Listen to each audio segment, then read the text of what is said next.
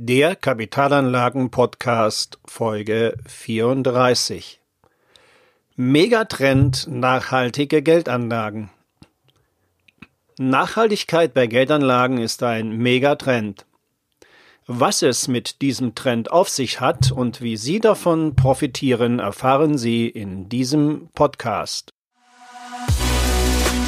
Herzlich willkommen zum Podcast für Unternehmer und Unternehmen, die clever, chancenreich und nachhaltig investieren möchten.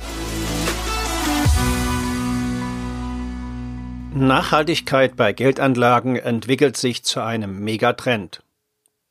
Es ist doch egal, wie Sie es politisch sehen. Wenn Sie auf Ihr Geld Rendite haben wollen, kommen Sie an diesem Megatrend nicht vorbei. Worin liegen die Ursachen für diesen Megatrend? Die Ursachen dafür? Es gibt drei Ursachen. Die erste Ursache? Umweltorganisationen entwickeln sich immer häufiger zu gesellschaftlichen Akteuren. Sie beeinflussen Politik und Wirtschaft. Teilweise werden diese Organisationen auch von Investoren aus dem grünen Bereich unterstützt. Die zweite Ursache? Immer mehr Bürger kaufen für den täglichen Bedarf Bioprodukte. Immer mehr Bürger stellen bei anderen Produkten auch Fragen, solche Fragen wie zum Beispiel, wo und wie wurden die Produkte hergestellt? Die Kaufentscheidung fällt dann oft zugunsten nachhaltiger Produkte aus. Und die dritte Ursache, die dritte Ursache sind Klimainformationen. Klimainformationen haben einen zunehmenden Einfluss auf die Politik. Sie haben einen zunehmenden Einfluss auf das Kaufverhalten und sie haben einen zunehmenden Einfluss auf die Wirtschaft. Daher ist es auch nicht verwunderlich, dass Nachhaltigkeiten sich auch bei Geldanlagen zu einem Megatrend entwickelt hat. Wie zeigt sich das nun in der Praxis? Kapitalanlagegesellschaften, Versicherungen und Fondsmanager treffen ihre Investitionsentscheidung auf der Basis der sogenannten ESG-Kriterien. ESG-Kriterien? Ich erläutere die kurz näher. Das E in dem ESG steht für Environmental, also für Umwelt. Investitionen in erneuerbare Energien fallen hier runter, Investitionen in Windkraft, Investitionen in Wasserkraft. Das S in ESG steht für Social, also für soziale Verantwortung. Bei Investitionen in Staaten ist ein entscheidendes Kriterium die Einhaltung von Menschenrechten. Oder bei Investitionen in Unternehmen sind eines der entscheidenden Kriterien die Arbeitsbedingungen. Also wie fair sind die Arbeitsbedingungen für die Mitarbeiter? Das Beispiel, was mir immer medial dazu einfällt, ist die Herstellung von T-Shirts. Und das G in dem ESG steht für Governance, also für Führung. Und hier geht es hauptsächlich um Korruptionsbekämpfung, um Datenschutz und Datensicherheit in Unternehmen, aber auch soziale Aspekte im Kerngeschäft. Natürlich gibt es auch Ausschlusskriterien.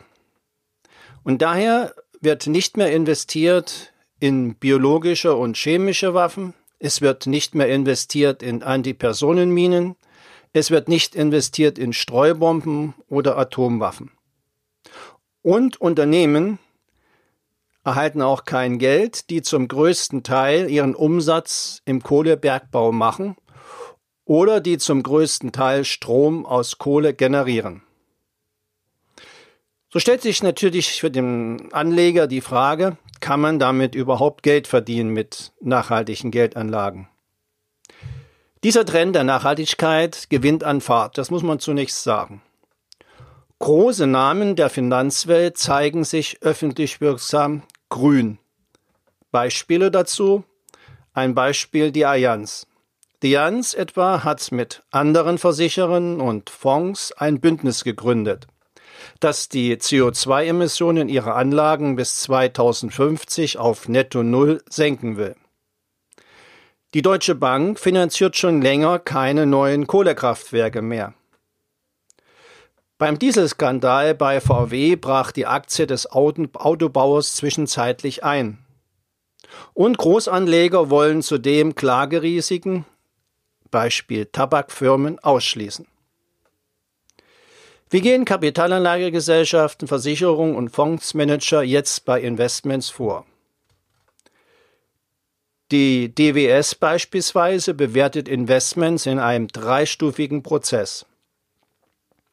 Im ersten Schritt werden Unternehmen mit nicht nachhaltigen Geschäftsmodellen ausgeschlossen. Im zweiten Schritt werden mit Hilfe von externen Bewertungsfirmen umfassende Urteile über einzelne Firmen gefällt. Und zuletzt werden die externen Ergebnisse von den DWS-Experten noch überprüft und um eigene Bewertungen ergänzt. Kommen wir zur Rendite. Das ist ja eine ganz entscheidende Frage beim Investieren. Was kriege ich daraus? Bei nachhaltigen Anlagen spielen nicht nur karitative Motive eine Rolle. Auch die Rendite ist wichtig. Wer sein Geld sauber anlegt, muss nicht auf Rendite verzichten. Im Gegenteil.